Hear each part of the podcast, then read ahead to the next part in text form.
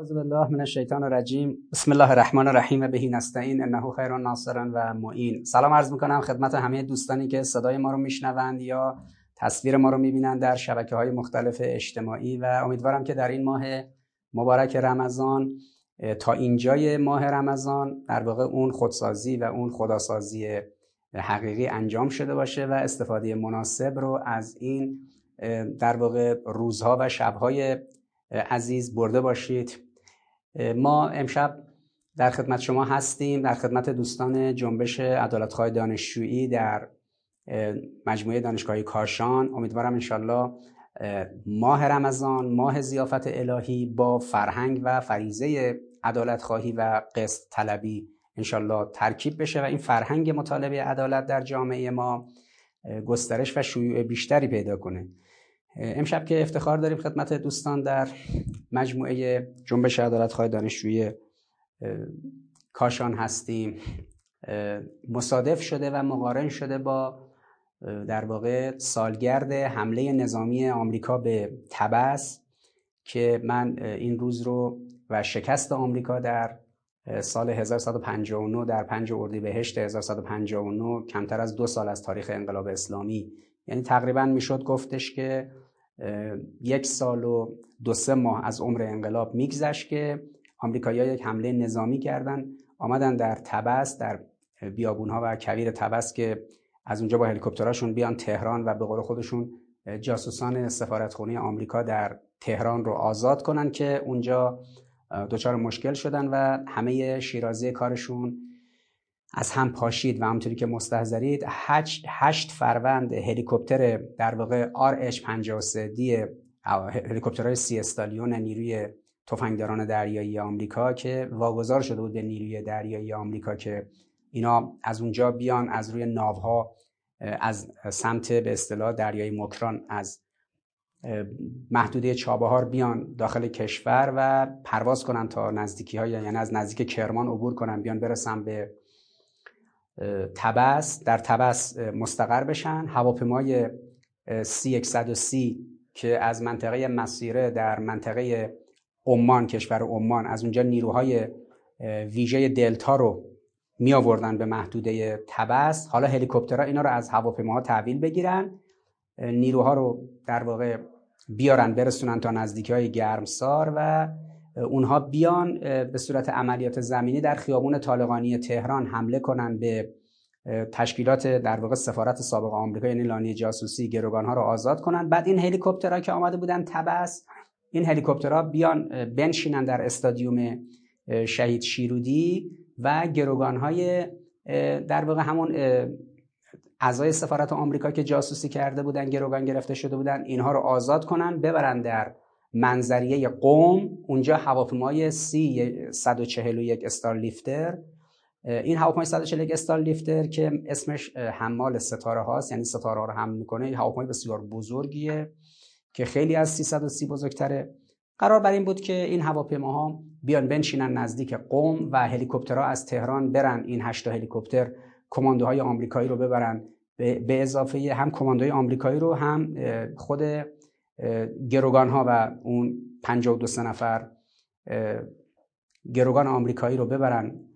قوم و از اونجا از منظریه قوم اینا پرواز کنن برن از کشور خارج بشن. بعد هواپیمای جنگی آمریکایی نقاط مختلف تهران و مناطق نفخیز و جای دیگر رو بمبارون کنن. من فیلم سینمایی برای شما تعریف نمی کنم این سناریو عملیاتی روز پنج اردیبهشت 1359 بود که اینا چند هفته براش تمرین کرده بودن و وقتی که آمدن در تبس شکست خوردن و همونطوری که خب قبلا هم بارها اعلام کردم چون سپاه تفنگداران دریایی وقتی که این هلیکوپتراشو داده بود به نیروهای ویژه آمریکا که بیان در تهران و از تهران برن در بیابونهای منظریه قم هلیکوپترها رو بذارن تفنگدارای دریایی. نیروهای ویژه دلتا به اضافه گروگان های آمریکایی همه سوار هواپیمای 341 بشن و از ایران خارج بشن قرار بوده هلیکوپترها رو توی منظریه قوم هر هشتاش رو منفجر کنن.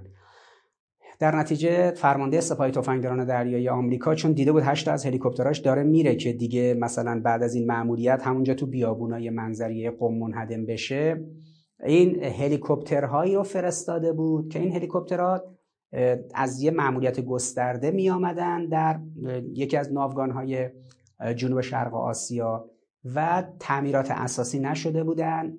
اوریج آمادگی فنیشون زیر 45 درصد بوده. گزارشی که بعدا در کنگره و سنای آمریکا برای شکست عملیات تبس تهیه شد اونجا در اون کتاب در گزارشی که کنگره آمریکا تهیه کرده نشون میده که این 8 هلیکوپتر از آمادگی برخوردار نبودن. شما اگه بخواید با ماشینتون از تهران برید تا بندر عباس هزار, هزار کیلومتر دو هزار کیلومتر طبیعتا لاستیکا رو عوض می‌کنید ترمز رو سرویس می‌کنید روغن و به اصطلاح واسگازین و اینها رو چک می‌کنید که ماشین روغن داشته باشه. همه چیز رو تست می‌کنید. ترمز نمی‌دونم چرخال همه چیز رو بعد را میافتید میرید. اینجا ماشین شما ممکنه قدیمی هم باشه ولی آمادگی یعنی تعمیرگاه به شما میگه که آقا این دیگه الان آماده است می‌تونه هزار کیلومتر دو هزار کیلومتر با این ماشینش رانندگی کرد. ولی وقتی که آماده نباشه و مشکل روغن داشته باشه مشکل فیلتر هوا داشته باشه فیلتر روغن داشته باشه مشکل لاستیک ها نمی‌دونم عرض به خدمت شما ترمز ها خب بله دیگه ماشین ناامن نا غیر آماده میرید و وسط جاده شما رو میگذره هلیکوپترهای آمریکایی هم همونطوری که در گزارش کنگره آمریکا در بررسی این ماجرای حمله تبس آمده جدول شده در واقع کاملا با جدول مشخصات هلیکوپترها رو نوشته و نوشته هر کدومش میزان آمادگیش چقدر بوده. اوریجش تقریبا زیر نیم بوده. یعنی اصلا هلیکوپترها آماده نبودن که اصلا همچین پرواز طولانی رو تو کویر ایران بیان هزار کیلومتر مثلا فرض کنید پرواز کنن بیان داخل ایران بعد تازه بشینن. نیروها رو سوار کنن بعدا بیان توی تهران در بالای شهر تهران پرواز کنن. دقیق بیان بشینن تو استادیوم شیرودی هم کماندوهای نیروی دلتا رو هم گروگانای آمریکایی رو سوار کنن ببرن منظریه قم این هلیکوپتر وقتی هلیکوپتر وقتی آماده نبوده خب طبعا مشکلاتی رو ایجاد کرد برای آمریکا که این مشکلات این بود که یکیش خراب شد نشست نزدیک کرمان اصلا نرسید به تبس دومی دچار مشکل شد. قبل از آسمان کرمان برگشت رفت روی ناو هواپیما نشست. پس این دو تا دست رفت. شیشتایی که باقی موندن اون شیشتا اولیش که آمد نشست اعلام کرد به فرمانده عملیات زمینی که این هلیکوپتر دیگه نمی‌تونه بلند شه دیگه کلا خراب شد و کلا از کار افتاد. مون پنج تا هلیکوپتر. اینا داشتن از صحرای تبس با فرماندهی آمریکایی‌ها در تماس بودن بیرون ایران که آقا با پنج تا هلیکوپتر عملیات کنیم. بعد فرمانده زمینی هم می‌گفت آقا با پنج تا هلیکوپتر که نمیشه. حالا اونجا تو تهران باید بعضی از گروگانای آمریکایی یا بعضی از کماندوها رو جا بذاریم. چون با پنج تا هلیکوپتر که نمیشه همه رو جابجا کرد. به جای 8 تا هلیکوپتر حالا 5 تا هلیکوپتر مونده بود. بعد تصمیم می‌گیرن که جابجا کنن برگردن عملیات منتفی بشه. یکی از هلیکوپترها میره میشینه کنار یه تانک هواپیمای تانکر سوخت که بنزین بگیره اشتباهی به که بشینه کنار دست اون می‌خوره به همون هواپیمای تانکر سوخت و کلا هواپیمای تانکر سوخت منفجر میشه. اون هلیکوپتر و چند تا هلیکوپتر دیگه آتیش می‌گیرن. کلا عملیات دیگه آش با جاش منتفی میشه. هشت تا جنازه اونجا گذاشتن هشت نفرشون اونجا سوختن. بقیه بدو بدو سوار هواپیمای سی 130 شدن و سریع از ایران فرار کردن. یکی از مواردی که رزق من حیث لا یحتسب بود یعنی خدا در قرآن فرموده از جای رزقتون می‌کنم از جای روزی بهتون میدم که حسابشون نمی‌کنید. رزق من حیث لا یحتسب. مردم ایران خواب بودن اون شب و یک سال و چند ماه از انقلابشون میگذشت. خدا رزق به مردم داد. و جوری دشمنان این مردم رو احمق آفرید که اینا با محاسبات غلط اومدن و شکست خوردن و فرار کردن رفتن. مردم ایران تازه صبح بیدار شدن. وقتی به مباحث تفسیر قرآن توجه می‌کنیم تفسیر کاربردی قرآن و اثرش رو در زندگی می‌بینیم این کلمه ای که رهبر انقلاب هی تکرار می‌کنه رزق من حیث لا یحتسب اینه یک نمونهش اینه. مردم بدونی که اصلا درگیر کار باشن. چون مردم مؤمن بودن خدا به مردم رحم کرد و خدا خودش با فضای طوفانی اونجا با نقص فنی هلیکوپترها با همه چیز این عملیات و تومارش رو در هم پیچید. و خب طبیعتا برگ زرینی بر تاریخ اسلامیت انقلاب اسلامی نهادینه شد و ثبت شد. من این روز رو و این پیروزی عظیم رو پنج اردیبهشت 1159 رو به شما مردم عزیز و روزدار تبریک عرض می‌کنم. به همه جوانای عدالت خواه و تاکید می‌کنم که وقتی سراغ مباحث قرآنی به اصطلاح میرید نگاه مفسرین رو اونجا می‌بینید این تفسیر کاربردی قرآن که در شعون زندگی ما به خوبی دیده شده این رو حتما مد نظر داشته باشید. حالا شما جوانا دو سال پیش دیدید که در ارتفاع بسیار بسیار بالا موشک سوم خورداد پدافند هوایی سوم خورداد موفق شد هواپیمای گلوبال هاوک رو در ارتفاع خیلی زیادی بزنه. روس ها در اسپوتنیک خبرگزاری اسپوتنیک نوشتن که ایران باید یک سلاح ویژه‌ای داشته باشه که تونسته باشه چنین هواپیما رو در چنین ارتفاعی بزنه و الا با این موشک پدافند هوایی سوم خورداد که نمیشه همچین هواپیمایی رو زد. اونجا هم مسئله این شد که اونجا خدا زد. و ما رمیت إذ رمیت ولکن الله رمی. خدا به پیامبر جلیل القدر اسلام در قرآن فرموده ببین پیامبر همه دیدن تو جنگ بدر و احد تو تیر کمونو کشیدی تیر رو زدی. ولی یادت باشه من زدم. و ما رمیت از رمیت ولکن الله رما خودم زدم. وقتی ما می‌خوایم بفهمیم آیه و ما رمیت از رمیت ولکن الله رما یعنی چی؟ اون عملیات سال 98 گلوبال ها که آمریکا که آمد بالای آسمان منطقه بندر عباس و جاسک و نیروهای پدافند هوایی ما اون رو منهدم کردند. نیروی پدافند هوایی ما که اون کارش انجام داد دست خدا بود که از آستین نیروی پدافند هوایی ما اومد بیرون و اون هواپیما رو زد انداخت. فهم آیه و ما رمیت اذ رمیت ولکن الله رما در اون عملیات بود حالا فهم آیه رزق من حیث لا یحتسب که مردم مؤمنین به شما از جای روزی میدم که حسابش هم نمی کنید روزی مردم ما روزی امنیتی مردم ما از کجا بود؟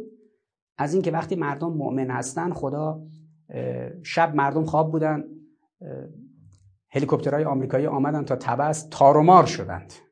و این تفسیر عینی و مبتنی بر وقایع و روند تحولات قرآنه. اگر این تحولاتی که در اسلام درباره انبیا درباره ائمه یا درباره انقلاب اسلامی در 42 سال گذشته نوشته بشه ما این وقایع رو کنار هم بچینیم انگار قرآن رو مستند کردیم به تحولات تاریخی. انگار قرآن رو در واقع مستاق برای قرآن. در نظر گرفتیم که این آیه که اینجا فرموده مستاق عملی و عینیش و اون ادعایی که از سوی حضرت الله شده ببینید اینجوری کاربردی محقق شده. لذا خدا در قرآن چند بار فرموده که خدا رو یاری کنید خدا هم شما رو یاری می‌کنه. مردم ایران خدا رو یاری کرده بودن. در انقلاب اسلامی خدا هم مردم ایران رو یاری کرد. نتیجه شد پیروزی پنج اردیبهشت 1159 لذا این روز رو تبریک عرض می‌کنم خدمت شما. امشب که خدمت شما هستیم بالاخره 50 روز تا انتخابات ریاست جمهوری مونده حدود 52 سه روز. و طبعا همطوری که مستحضرید هنوز فضای جامعه ما فضای پرشور انتخاباتی نشده. ولی انتخاب اتفاقاتی الان داره در وین میفته هفته گذشته مذاکراتی بین ایران و چهار به علاوه یک بود. اون پنجمی که از برجام خارج شده بود پاره کرده بود آمده بود اتاق پشتی نشسته بود تو اون هتل و اینا این طرف داشتن مذاکره می‌کردن. اونم اون طرف داشت اخبار و مطالب رو میشنید که گزارشش رو سریع برداره ببره بده به رژیم صهیونیستی. اما به هر جهت همونطوری که مستحضرید ما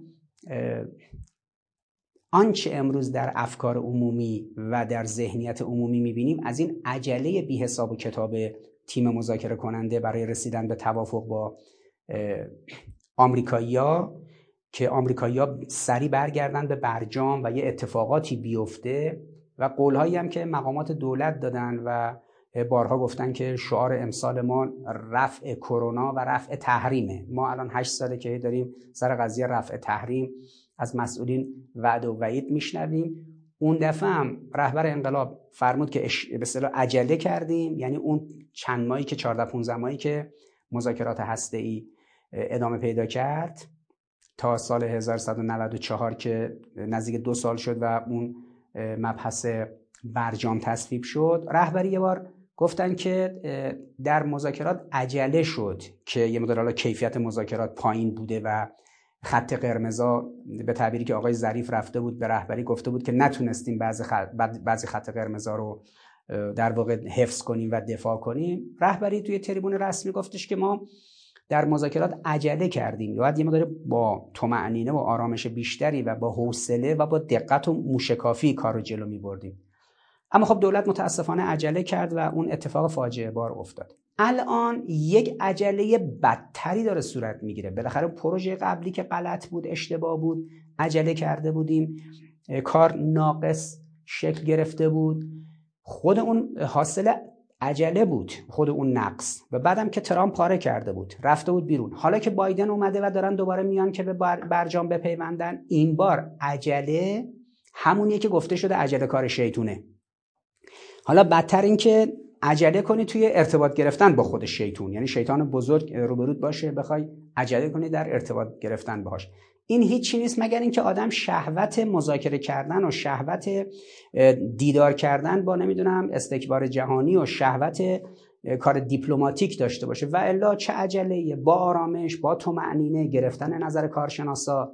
چون مشخص شده که تیم مذاکره کننده ما زبان دنیا رو بلد نیست. دفعه پیش اشتباه کرد روش غلطی رو به کار برد نتونست تحریم ها رو در واقع خونسا کنه و ضربات جبران ناپذیری به کشور زد. یقه کشور رو داد دست دشمن و الان ما همه چیزو میدیم میره و دشمن هیچ تعهدی نداره. متحد به ما نیست بدهکار نیست که بتونیم یقش رو بگیریم و زمانت اجرا داشته باشه برای برداشتن تحریم ها از این رو عجله که داره الان صورت می‌گیره این عجله فقط یک شاعبه داره در افکار عمومی. الان مردم صبح تا شب دارن اینو میگن در شبکه های اجتماعی و رسانه ها این داره مطرح میشه که عجله ای که تیم مذاکره کننده ای ما برای رسیدن به توافق با آمریکا داره این عجله هیچی نیست جز تلاش برای تاثیرگذاری بر انتخابات 52 روز دیگه. یعنی الان شایبه اینه که دولت داره تلاش می‌کنه یه توافقی با آمریکایی‌ها انجام بده. آمریکایی‌ها برگردن به برجام برگشتن آمریکایی‌ها به برجام که به رفع تحریم ها نمی انجامه چرا؟ چون تحریم ها اینی که در برجام نوشته شده نیست. تحریم ها اینایی که تیم مذاکره کننده ما دنبال می‌کردن نیست. تیم مذاکره کننده ما گول خورده فریب خورده. بهش گفتن تحریم اولیه ثانویه. بهش گفتن تحریم های حقوق بشر تحریم های موشکی تحریم های حمایت از تروریسم تحریم های هسته‌ای. بهش گفتن تحریم های اروپا تحریم های آمریکا تحریم های سازمان ملل. هی دستبندی کردن براش تحریم ها رو. تیم مذاکره کننده ما فریب خورده. نمی‌دونسته که اصلا تحریم به اولیه ثانویه تقسیم نمیشه. تحریم به تحریم های اروپا و آمریکا و سازمان ملل تقسیم نمیشه. تحریم ها به تحریم های حقوق بشری و تحریم های موشکی و تحریم های هسته ای و تحریم های تروریسم و اینا تقسیم نمیشه. تحریم از نظر حقوقی یعنی این. چه کار کردن که شما نمی‌تونی پول جابجا جا کنی؟ پولی بدی از بیرون کالا بخری یا اگه کالای خریدی نفتی فروختی پولش رو مثلا بتونی بیاری. این اسمش یوترن یعنی اون چرخه معافیت دلار. وقتی چرخه معافیت دلار هست چه تحریم مال اتحادیه اروپا باشه چه تحریم مال آمریکا باشه چه تحریم مال سازمان ملل باشه چه این ستا تحریماشون رو بردارن شما نمی‌تونید پول جابجا جا کنید. نه از داخل ببرید خارج نه از خارج برید داخل. اسم این یوترن. از نظر حقوقی آقای ظریف و تیم مذاکره کننده نمی‌دونستن که سرمایه گذاری در ایران یعنی اونجوری که آقای روحانی ادعا می‌کرد که فردای تحریم ها بالمره همه تحریم فردای برجام بالمره همه تحریم ها برداشته میشه و شما مردم می‌تونید به قول معروف همه جور مراوداتی داشته باشید. بعد ادعا می‌کرد ایشون که آب خوردن مردم هم به برداشتن تحریم ها منوط سرمایه گذاری خارجی به, به برداشتن تحریما منوطه خب سرمایه گذاری خارجی باید بیاد دیگه. سرمایه گذاری خارجی که آقای روحانی ادعا می‌کرد در برجام محقق میشه و شده و بالمره از فردا تحریما برداشته میشه خارجی ها میان سرمایه گذاری می‌کنن. چجوری باید محقق می‌شد؟ با رفع قانون ایسا قانون داماتو. وقتی علی لاریجانی رئیس مجلس سوال کرد از آقای ظریف در صحنه علنی مجلس که آقا قانون منع سرمایه‌گذاری قانون تحریم تحریم به اصطلاح در حوزه سرمایه‌گذاری موسوم به داماتو یا همون ایسا تکلیف این چی میشه؟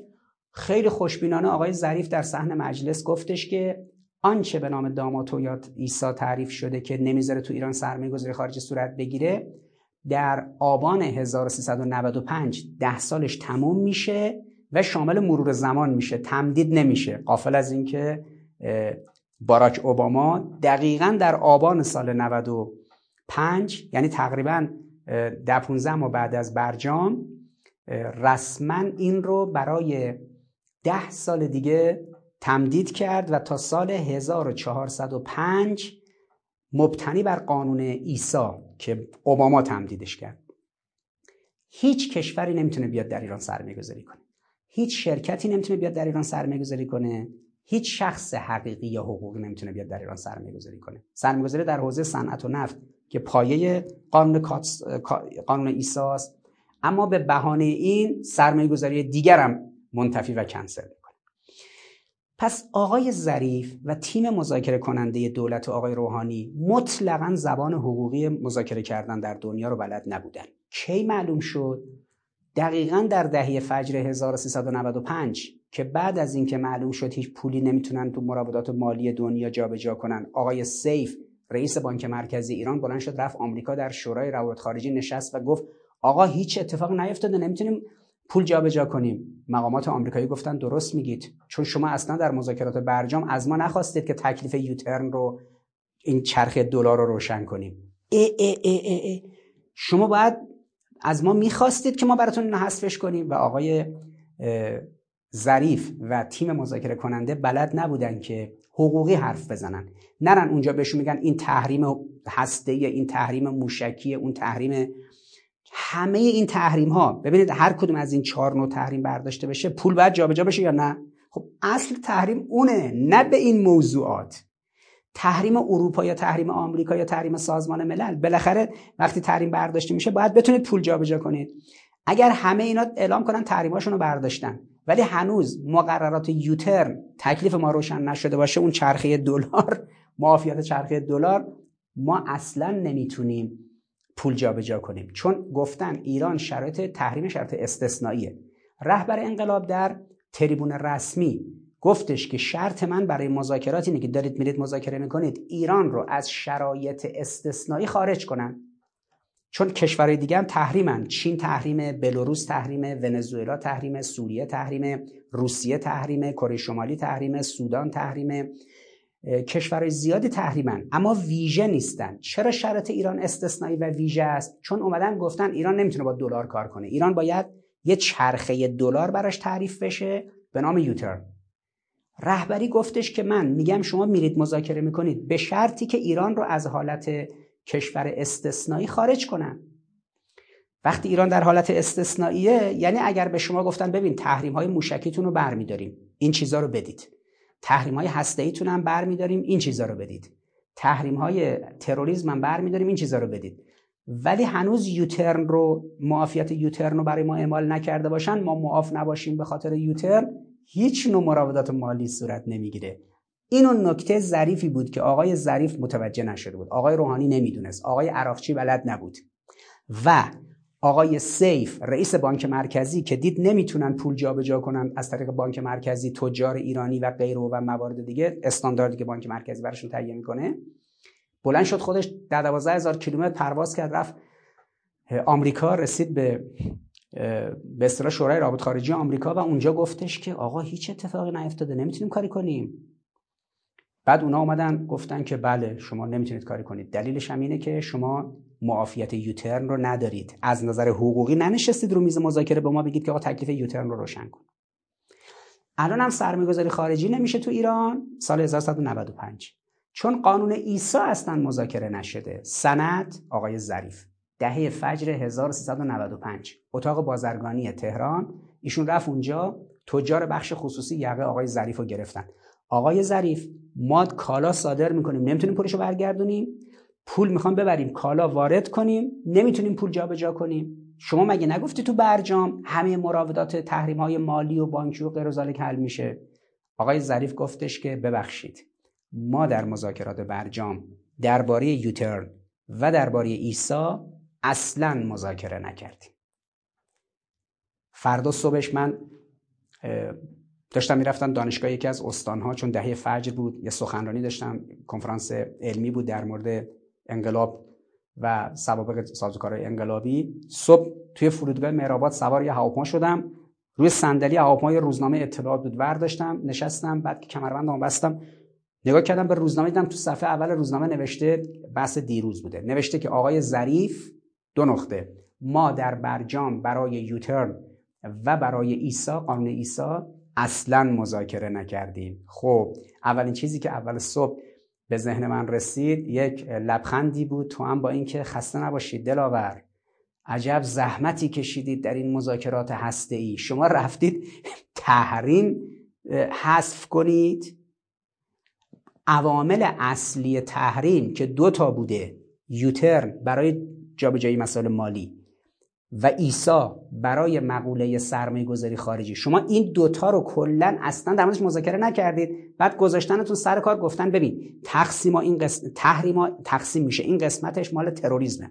این قسمتش مال هسته ایه این قسمتش مال موشکیه. ما فعلا تحریم های هسته ای شما رو بر میداریم شما انرژی هسته ایتون رو دادید به ما. ما آمریکایی هم تو برجام تحریم های هسته ایتون رو برمیداریم. تحریم های موشکی و حقوق بشر و اینا بمونه به جای خودش.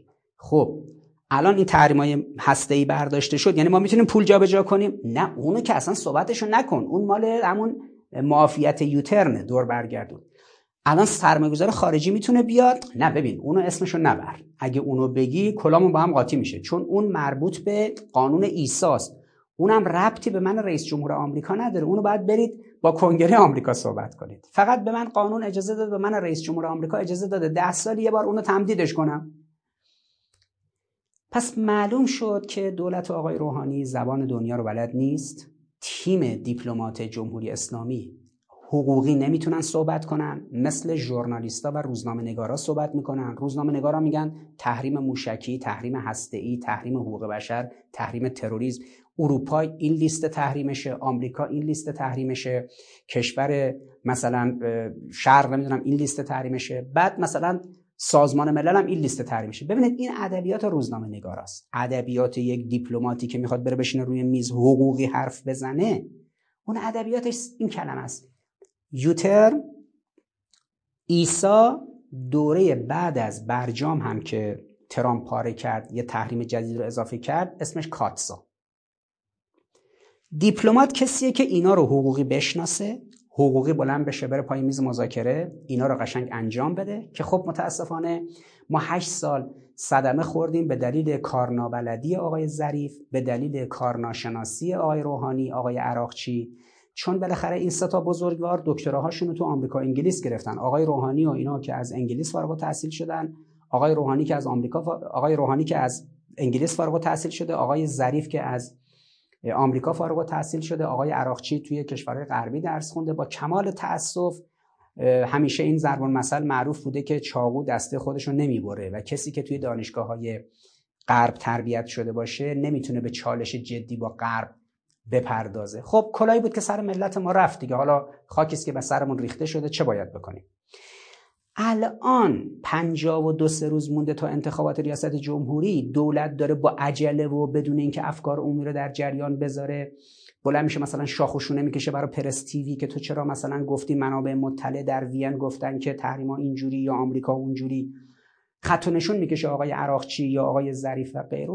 واقعیتش اینه که این عجله بوداره. چرا دارن عجله می‌کنن؟ که یه توافقی با آمریکایی‌ها کنن. آمریکایی‌ها که یوترن و ایسا رو که الان بهش نمی‌پردازن حذف کنن. بلکه فقط یه چراغ سبزی میدن به کره جنوبی. کره جنوبی از 7 میلیارد دلار بود پول ما که اونجا بلوکه شده اجازه میدن این مثلا یه میلیارد دلارش رو آزاد کنه. چراغ سبز میدن مثلا به فلان کشور اروپایی که پولای ما اونجا بلوکه شده. یه میلیارد دلار آزاد کنن. این پولا رو میارن می‌کنن ارز ارز پاشی می‌کنن تو جامعه. نتیجهش میشه این که قیمت ارز یه چند هزار تومن میاد پایین به مردم میگن ببینید بایدن برگشته به برجام. نگاه کنید داره وضع اقتصاد خوب میشه قیمت ارز میاد پایین. بیاید دوباره در انتخابات به ما رأی بدید تا ما ادامه بدیم این مذاکرات رو و همه مشکلات اقتصادی شما رو حل کنیم. هر شیادی که آمد به مردم گفت که حل مشکل اقتصادی در مقوله‌ای به نام مذاکره با آمریکا و رفع تحریم ها توسط آمریکاست اون شیاد حتما عامل سرویس های اطلاعاتی غرب. چون همونطوری که من پنج سال پیش شش سال پیش در دانشگاه امیر کبیر رسما اعلام کردم آبروی علمی خودم رو گذاشتم سه ماه قبل از تصویب برجام. و گفتم که اگر با همه انقلاب رو بدیم بره کلا برگردیم به قبل از انقلاب. نه فقط هسته ای رو موشکی رو همه ما کلا برگردیم به قبل انقلاب. حکومت پهلوی رو احیا کنیم. رابطمون با آمریکا مثل قبل از انقلاب بشه. رابطمون با رژیم صهیونیستی مثل قبل از انقلاب بشه. سفارت رژیم صهیونیستی و آمریکا رو تو ایران احیا کنیم. کلا دست از اسلام برداریم. تاثیرش در اقتصاد ما 5 درصد نمیشه. چون زیرساخت اقتصادی ما غلطه. چون مدیریت اقتصادی ما غلطه. ولی شیادان میان صفر و صد مشکلات اقتصادی کشور رو منوط می‌کنن به مذاکره با آمریکا و میگن یه کسانی مخالف اینن که مشکلات مردم حل بشه. کی مشکل این؟ کی مخالفه که مشکل مردم حل بشه؟ کی مخالفه که تحریم ها منتفی بشه و گشایش به وجود بیاد؟ چون تحریم ها حل بشه گشایش هم به وجود بیاد حتما مشکل اقتصادی حل نمیشه. چون مشکل اقتصادی ما زیربناییه. هم مدیریتیه هم مبتنی بر مدل و مبانی نظری. اما خب این ادبیات که آقا نگاه کنید ما می‌خوایم بریم سریعتر با عجله تحریم رو بریم حل کنیم مشکلاتش رو و زندگی مردم رو خوب کنیم بعضیا مخالفن. آنچه امروز در افکار عمومی مطرحه اینه که عجله دولت و عجله تیم مذاکره کننده در رسیدن به یک توافق با آمریکایی‌ها برای برگردوندن آمریکایی‌ها به برجام بیشتر از اینکه حل مشکل اقتصادی مردم و رفع تحریم مد نظرشون بوده باشه بیشتر برای تاثیرگذاری بر انتخابات برای کاندیدای مورد نظر جناح لیبرال کشور یعنی جناح اصلاح طلب.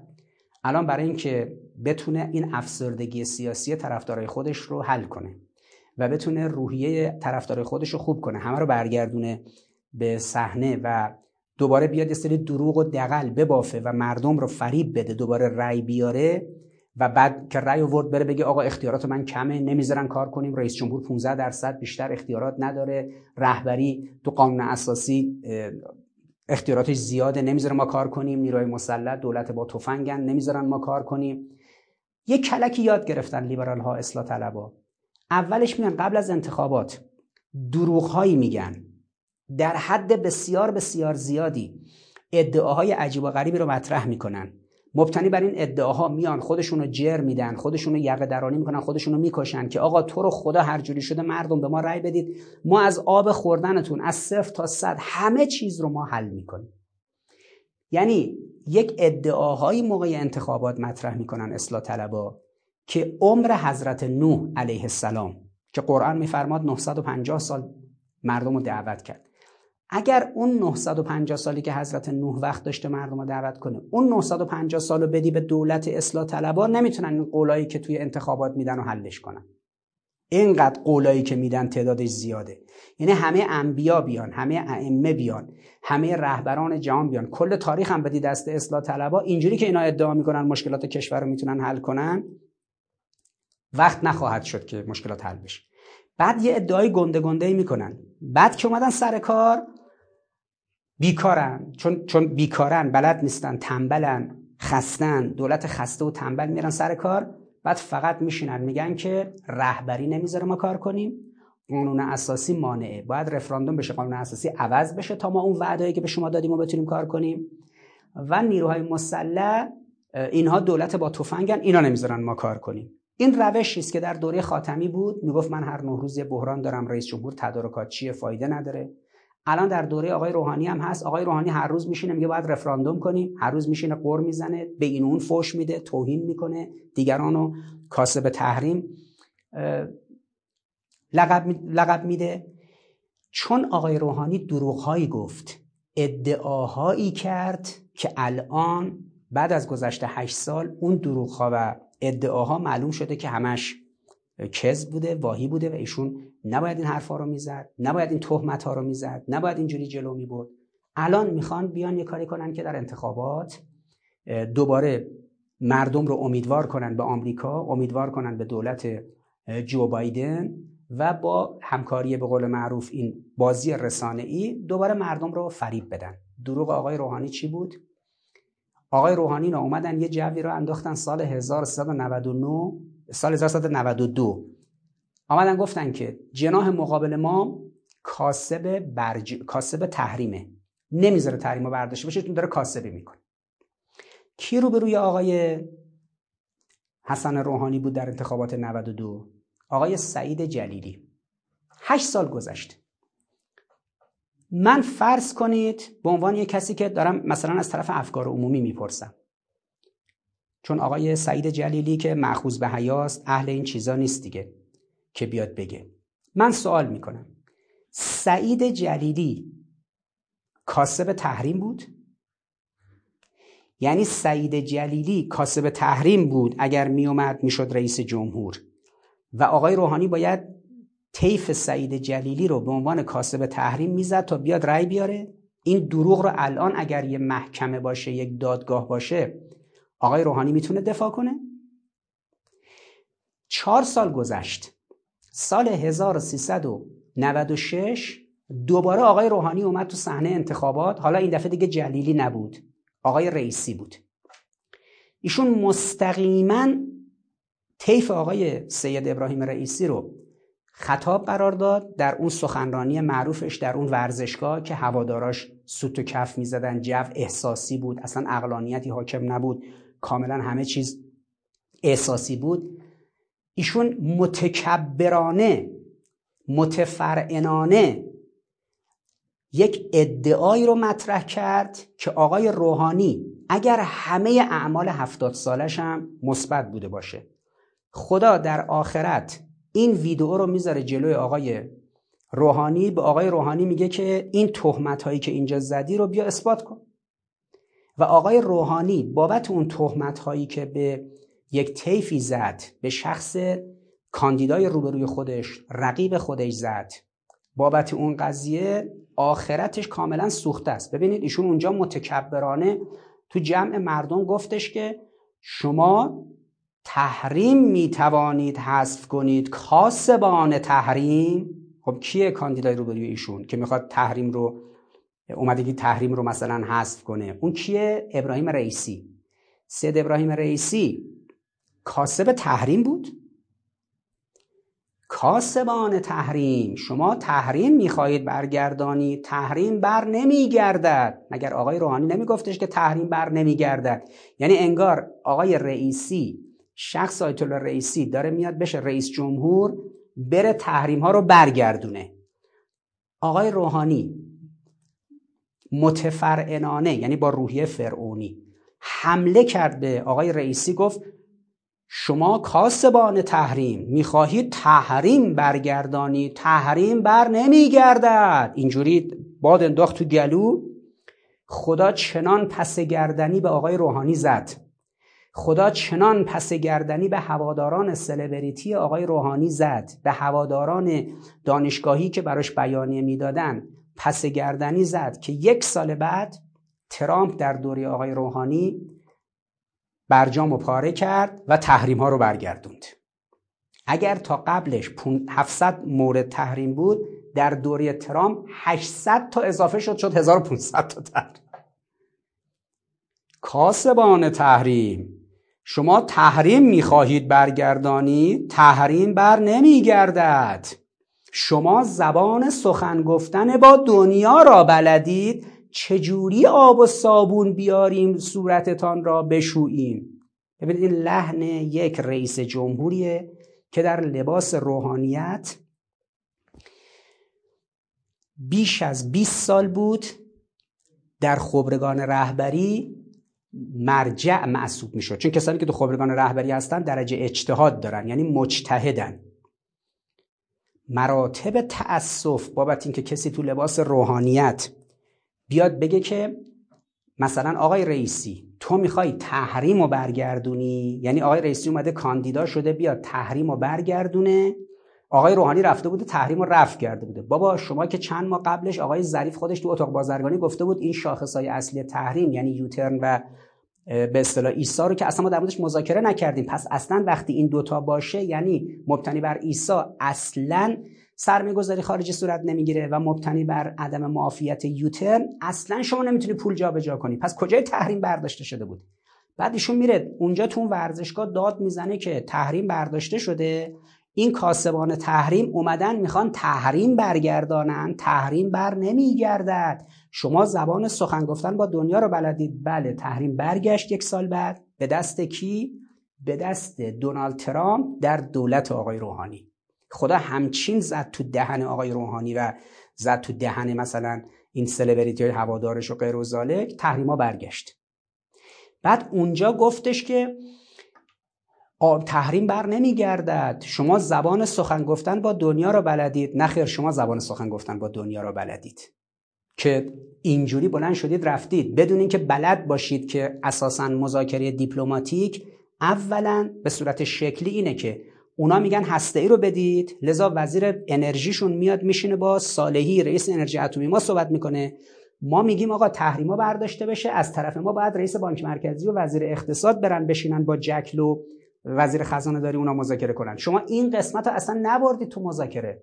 اصلا جکلو وزیر خزانه داری اونا که باید میومد سر قضیه یوترن و سر قضیه قانون ایسا بحث می‌کرد با وزیر اقتصاد ما و رئیس بانک مرکزی ما اصلا این قسمت مذاکره رو به صورت شکلی ندیده بودید. خب این که اصلا ناقص قضیه مذاکره. شما یه طرفه رفتید سر هسته ای اونا هرچی گفتن صالحی رو بردید اونجا اینم امضا کردن دادید رفته. اما اینکه تحریما بعد برداشته می‌شده نمی‌دونستید که بابا یه کس اقتصاددانی باید ببرید بره اونجا بگه آقا یوترن بره بگه نمی‌دونم ایسا خب اولا شکلی که شما زبان سخن گفتن با دنیا رو بلد نبودید. بدتر اینکه شما آمدید چیکار کردید آقای روحانی؟ آقای ظریف آقای عراقچی. شما نمی‌دونستید که بابا اساسا وقتی می‌خوای بری با دنیا سخن بگی باید حقوقی سخن بگی. با کلمه های حقوقی. بعد بره تو اون ورزشگاه مسخره کنه سال 96 بگه که شما سخن گفتن با دنیا را بلدید آب و صابون بیاریم رویتان را بشوییم. آب و صابون رو الان باید بیارن روی کیو بشوین؟ آقای روحانی آقای ظریف آقای عراقچی. بعد از اینکه ترامپ برجام پاره کرد و بعد از اینکه تحریم ها برگشت بعد از اینکه نه تنها قانون ایسا و مقررات یوترن حل نشد بلکه ترامپ اومد قانون کاتس هم اضافه کرد سی سادا و اینا رو هم اضافه کرد. تحریم های 700 گانه قبلی شد. 1500 تا یعنی دو برابر 800 تا دیگه بهش اضافه شد به عنوان فشار حد اکثری به ملت ایران. حالا کی باید آب و صابون می آورد تا روی شما رو بشویه؟ چجوری اون عین جمله آقای روحانیه؟ آب و صابون بیاریم رویتان را بشویید. ممکنه یادتون رفته باشه این مطالبی که آقای روحانی تو این ویدیو گفت. بشنویم الان با هم دیگه. این اینو ببینیم. چجور آب و صابون بیاریم روتونه بشوریم؟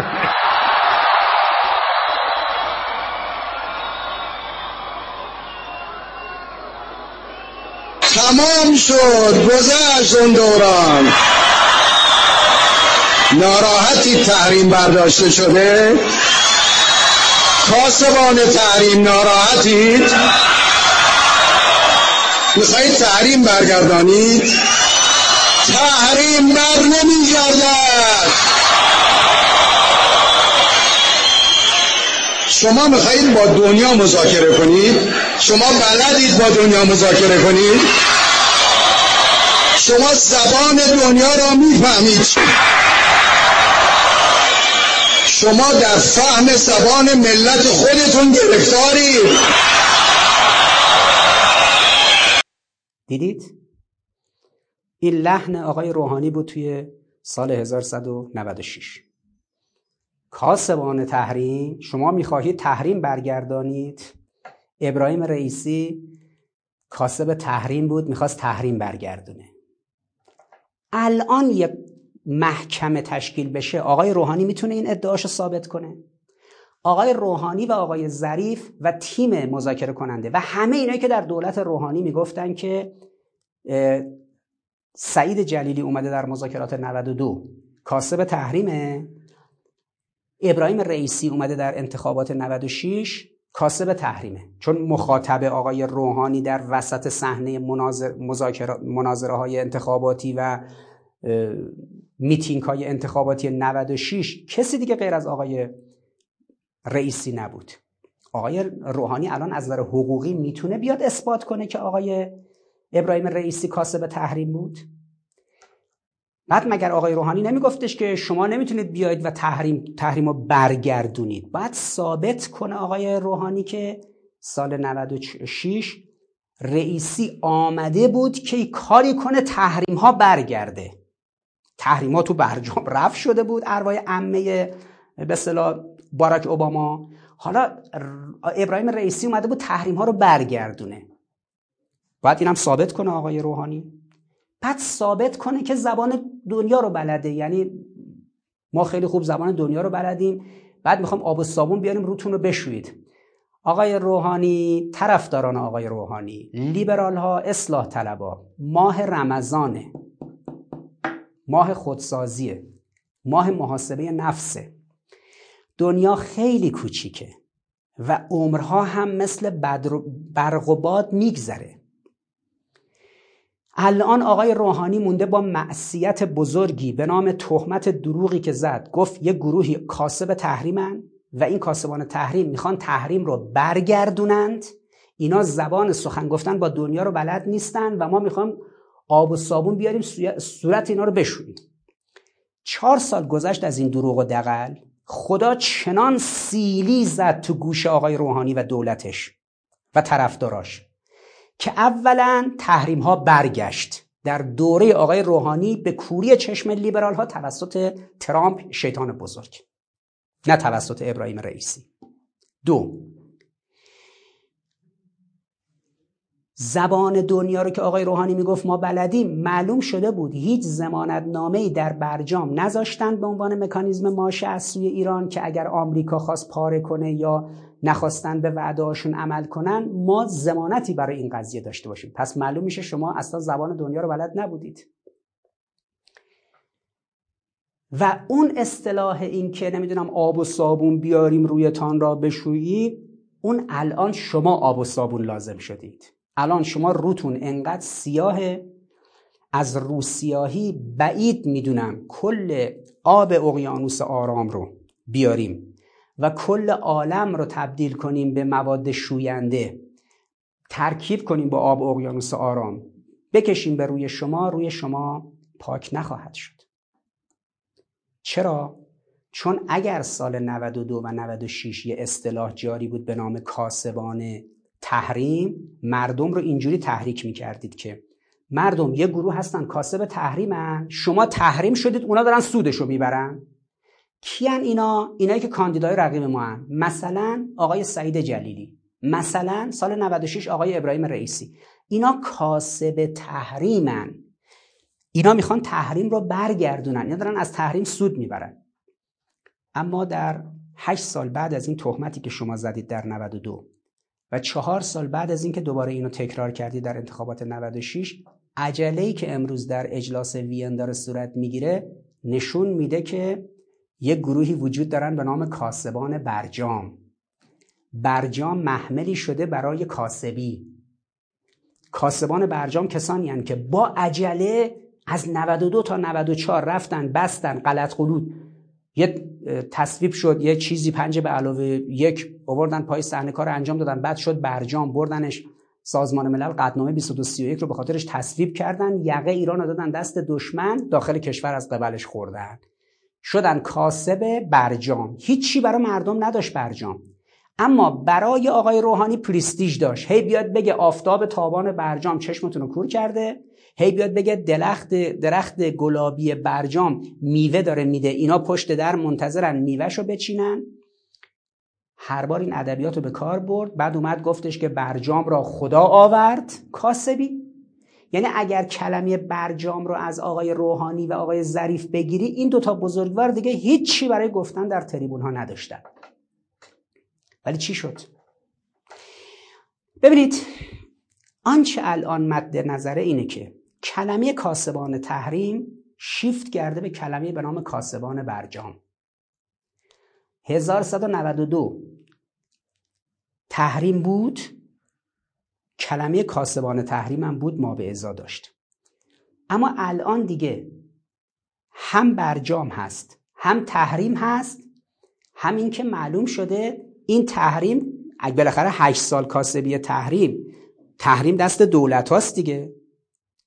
مجلس که نمی‌تونه کاسب تحریم باشه قوه قضاییه که نمی‌تونه کاسب تحریم باشه.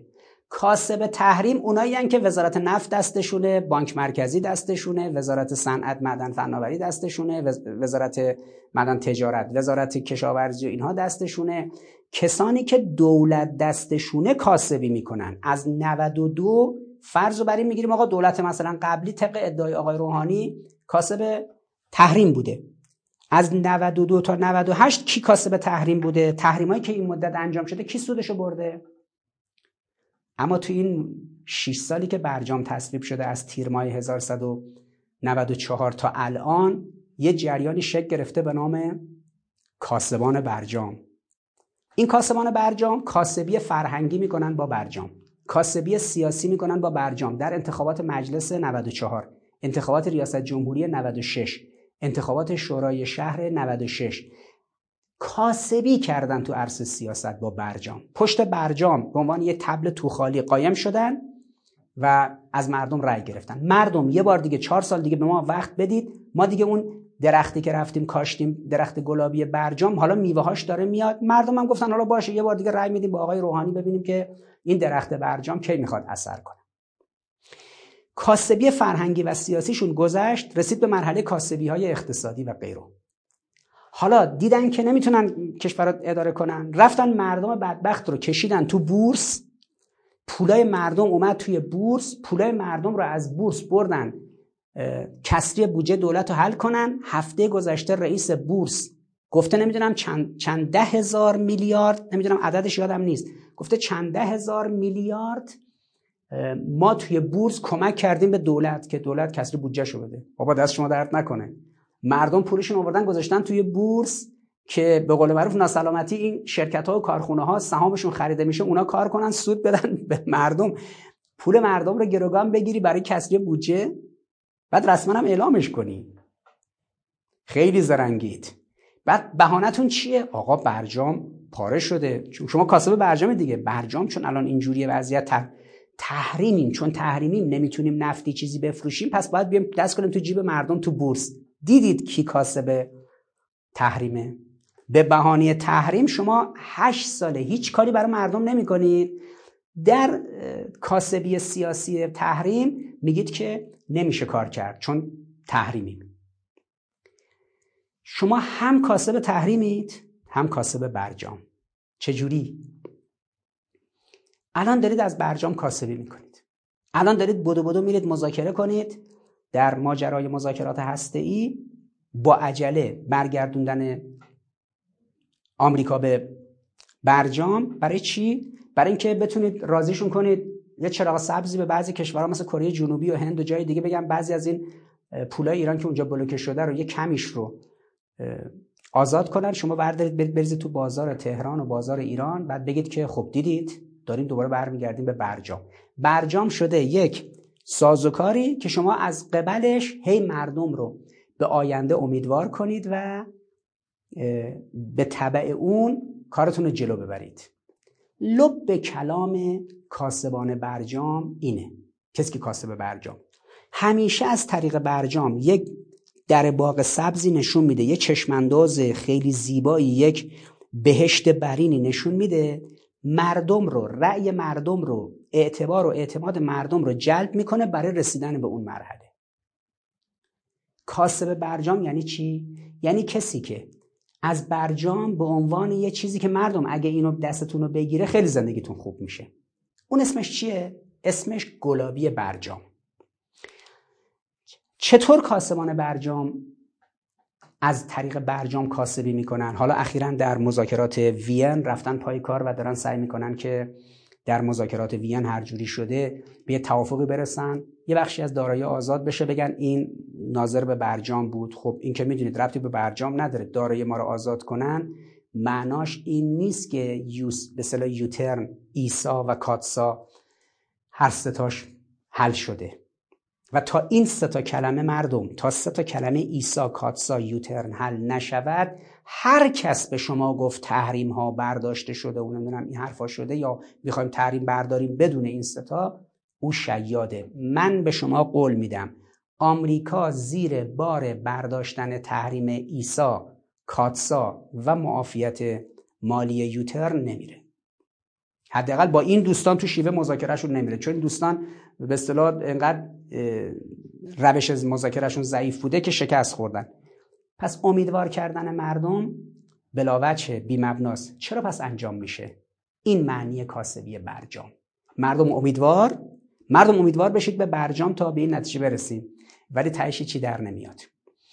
مبنای نظریه چیه؟ چون دولت آقای روحانی اسمش دولت تدبیر و امید دیگه. من این کلمه امید در دولت تدبیر و امید تدبیر, تدبیر و امید رو که در سال 1195 یک سال بعد از برجام در دانشگاه تهران روز سوم خرداد مبانی فلسفیش رو در فلسفه ارنست بلوخ تشریح کردم. اجمالا اینجا تو دو سه دقیقه توضیح بدم. ببینید نظریه امید که مورد نظر لیبرال هاست و ارنست بلوخ این رو در کتاب فلسفه امید به چالش کشیده.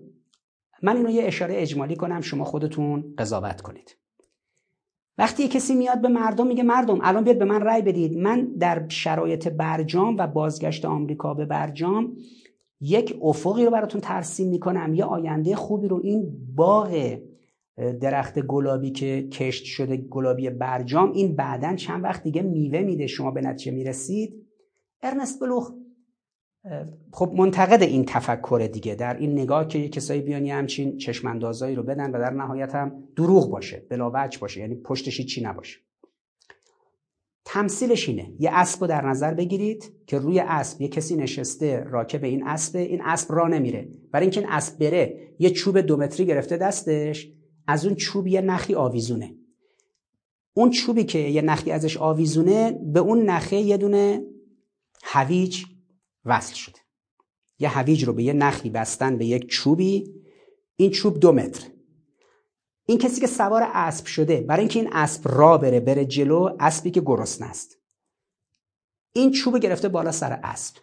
اسب نگاه می‌کنه می‌بینه یک متر جلوترش یه هویجی رو آسمون معلقه. یه قدم بر میداره بره جلو برسه به اون هویج. خب این راکبش رو هم یه قدم می‌بره جلو. قدم بعدی قدم بعدی قدم بعدی. هی میره می‌بینه اون هویجه هم رفت جلوتر. هی حریص میشه. حریص میشه. هر طوری شده بره خودش رو برسونه به اون هویج تا بتونه اون هویج رو بخوره. حالا صد متر هزار متر مثلا یک کیلومتر ده کیلومتر. این اسبه سواری میده کولی می‌گیره اون سوارکار ازش که برسه به اون هویجی که آویزون بود قافل از اینکه اون هویج اساسا دستیافتنی نیست. چون هرچی این اسب یه متر بره جلوتر اون سوارکار هم یک متر میره جلوتر. این تمثیل که کولی دادن یک جامعه از دید این فیلسوفان امید فیلسوفان امید در حوزه نظریه پردازی فلسفه امید کسانی مثل ارنست بلوخ کسانی که میان جامعه رو یه چشمانداز کاذبی میدن. چشماندازی که وقتی که شما دو به علاوه دو مساوی با چهار رو محاسبه می‌کنی می‌بینی در نمیاد. اینا می‌خوان از جامعه کولی بگیرن. سوار جامعه میشن. اون تنها که می‌کنن اینه که اون چوبه رو گرفتن جامعه هم به امید اون هویجه میره. میره میره میره میره میره. و نتیجهش میشه این که کتک می‌خوره. ما ماجرای به اصطلاح اون اسب و راکب اون اسب یعنی دیدن اون اسب خیلی مهمه که شما مثلا ببینید یه اسبی خسته است گرسنه است داره کولی میده به راکب اون اسب و اون راکب اون اسب داره از این کولی می‌گیره که این برسه به اون هویجه و وقت نمی‌رسه. پنج سال پیش من این رو گفتم توی دانشگاه تهران. مبسوط توضیح دادم که کتاب فلسفه امید ارنست بلوخ می‌خواد چی بگه؟ نظریه امیدهای کاذب در فلسفه امید چی میگه؟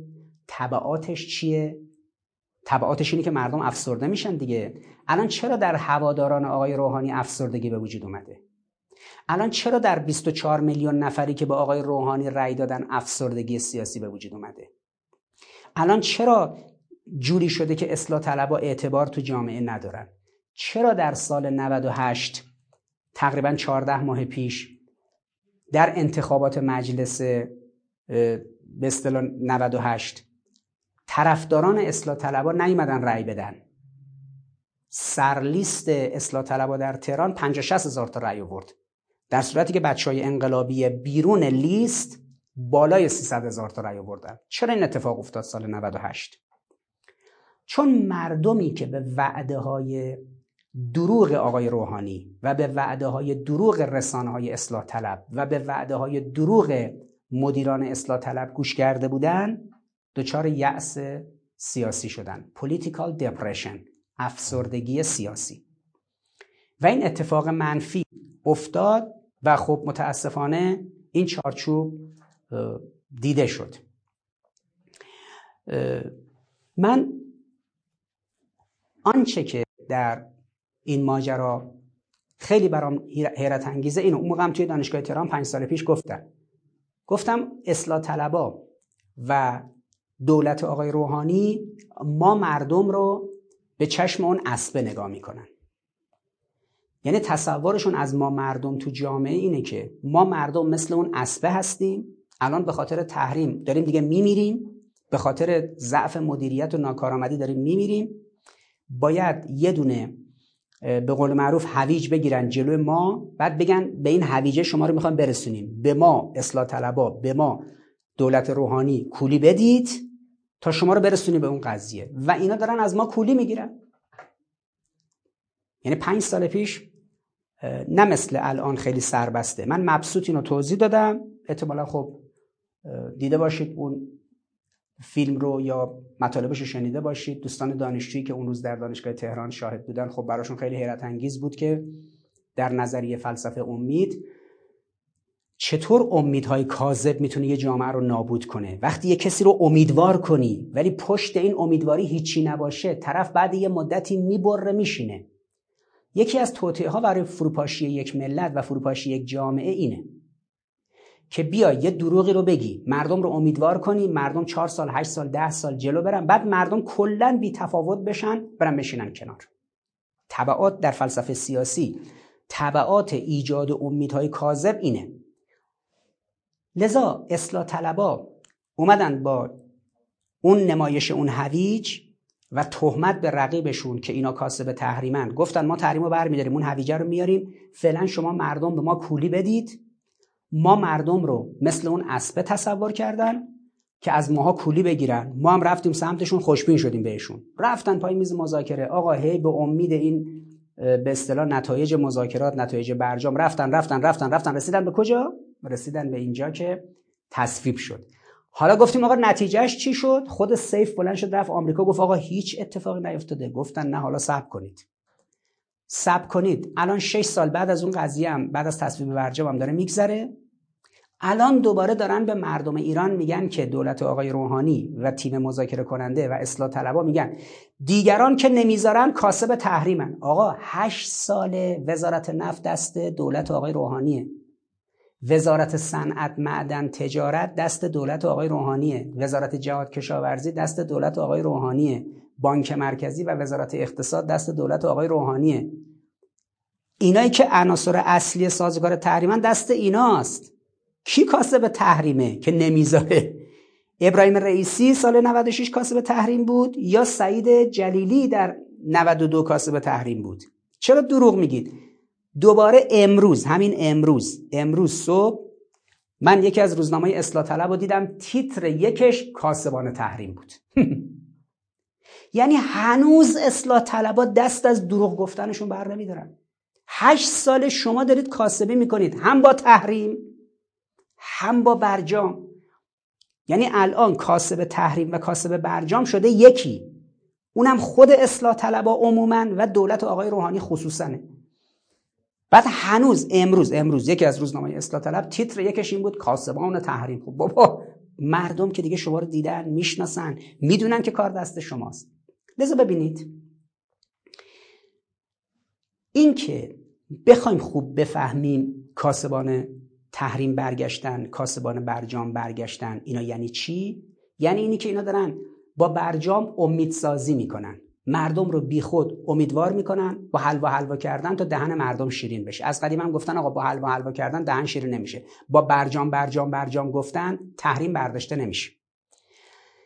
حالا اگر اون دفعه تو اون تمثیل فلسفه امید ارنست بلوخ اسبی بود و چوب بلندی بود و هویجی آویزون بود الان اسمش شده گلابی برجام الان اینا ما مردم رو یه اسب تصور می‌کنن. خودشونو راکب این اسب که از ما مردم کولی بگیرن چوبی رو که آویزون کردن چوب مذاکراته آنچه به این آویزون شده دیگه هویج نیست گلابی برجام. الان آقای ظریف و آقای عراقچی افتادن دنبال آمریکایی‌ها و اینا تو اجلاس وین که اونا بیان یه چیزی رو آزاد کنن یه, میلیارد دلاری دو میلیارد دلاری یه پولی بریزن وسط صحنه. امیدوار کنن مردم رو. سوال من اینه یه میلیارد دلار آزاد بشه؟ دو میلیارد دلار آزاد بشه؟ اصلا کل 7 میلیارد دلار پولی که توی کره جنوبی داریم آزاد بشه بیاد در کشوری که بودجه سالانش 300 400 میلیارد دلاره. 7 میلیارد دلار رو بیارید جلوی انتخابات پول پاشی کنید از ارز پاشی کنید تو کف جامعه. قیمت دلار رو از 23 هزار تومن بیاریدش مثلا زیر 10 15 هزار تومن انتخابات رو ببرید. آیا فردای انتخابات مشکل برجام حل میشه؟ نه. تازه می‌خواد برید پای میز مذاکره. یه دو سه سال. آمریکا هم میگه این دفعه شما گیر دارید. اگه می‌خوای من یوترن رو بردارم کل جمهوری اسلامی رو حذف کن. اگه می‌خوای ایسا رو ب... قانون ایسا رو بردارم باید کل موشکی رو بدی. آقایون هم میان میگن که نمیشه. ما برای اینکه بتوانیم در برجام تحریم ها رو برداریم باید چیزای دیگر هم بدیم بره. مگه شما هسته رو ندادید رفت که به جاش تحریم ها برداشته بشه؟ چه تضمینی وجود داره فردای انتخابات هم ملت بیان دوباره هسته نیستشون بدن دست شما؟ یه 7 سالی دنبال شما بدون تا ببینیم این رئیس جمهور آمریکا میره. رئیس جمهور بعدی میاد دوباره توافق بعدی رو پاره می‌کنه یا نمی‌کنه؟ خب چه اتفاقی افتاده؟ الان کاسبان برجام برگشتن. اما دیگه این دفعه سال 92 و 96 نیست. چرا؟ چون سال 92 و 96 انگ کاسبان تحریم رو به غلط و ناجوان مردانه به سعید جلیلی و به ابراهیم رئیسی زدند. آقای روحانی اینا. اما امسال دیگه هرچی بگن کاسبان تحریم کاسبان تحریم مردم دیگه این دروغ آقای روحانی و تیم اصلاح طلبش رو باور نمیکن این یک. دو. مردم اعتمادی به آمریکا در مذاکره ندارن. سال 92 فقط رهبری اعتماد نداشت. رهبری سال 92 گفت می‌خواید برید مذاکره کنید برید. من با خوشبین نیستم به مذاکرات و به آمریکا اعتماد ندارم. آقای روحانی اومد توهین کرد به رهبری گفتش تو تریبونا گفتش که عرصه سیاست بین الملل عرصه خوشبینی و بدبینی نیست.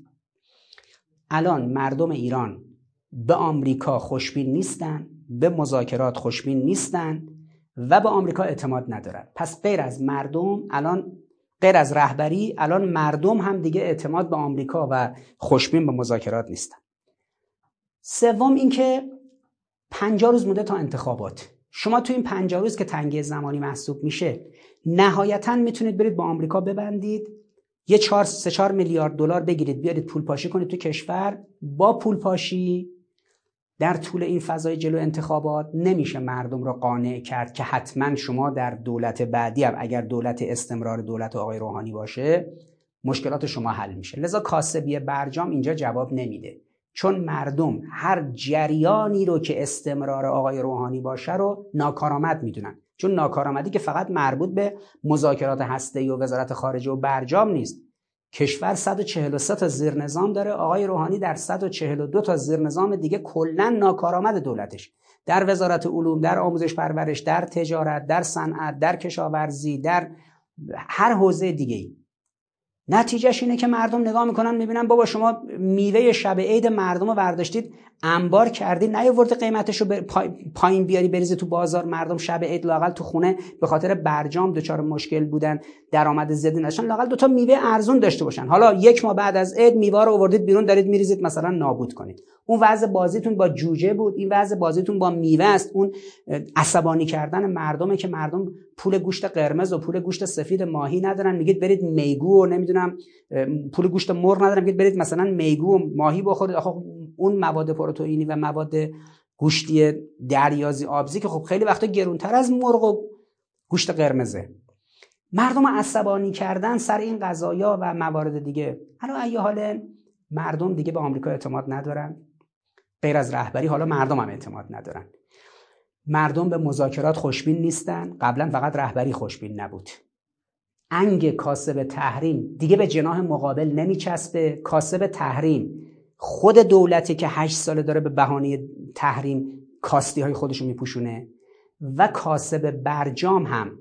دولتی که داره از طریق برجام مثل اون قضیه به اصطلاح اون تو حوزه فلسفه امید. یک گلابی رو گرفته نوک یک چوبی. بعد ما مردم جامعه رو داره ازمون کولی می‌گیره که بره برسه به اون به اصطلاح گلابی برجام. محدوده زمانی پنجاه روز آینده. فرصتی نیست برای دولت که بتونه از این قضیه سو استفاده کنه و این اتفاق رقم بخوره. و این فضا چنین شرایطی رو ایجاد نمی‌کنه و شعور مردم بلوغ فکری مردم فهم مردم و آشنایی مردم با ترفندهای اصلاح طلبا خوندن دست اصلاح طلبا موجب شده که مردم دیگه از این مرحله انشالله بگذرن. لذا کاسبان برجام برگشتند. بعد از ماجرای 94 دوباره کاسبان برجام برگشتن. یک بار دیگه سر مردم شیره بمالن یک بار دیگه مردم رو فریب بدن گول بزنن. اما نه تنها موفق نخواهند شد بلکه باید بگردن دنبال مقدار زیادی مواد شوینده و اون آبی که سیاهی روشون رو بشویه در اثر هشت سال ناکارآمدی. هشت سال پیری خستگی افسردگی ناتوانی کارنابلدی و سازوکارهای این چنینی ولی من عرض می‌کنم به شما مردم عزیز که نگران نباشید که خدا فرموده که حزب خدا پیروز و غالب میشه که فان حزب الله هم الغالبون ان الله و سلام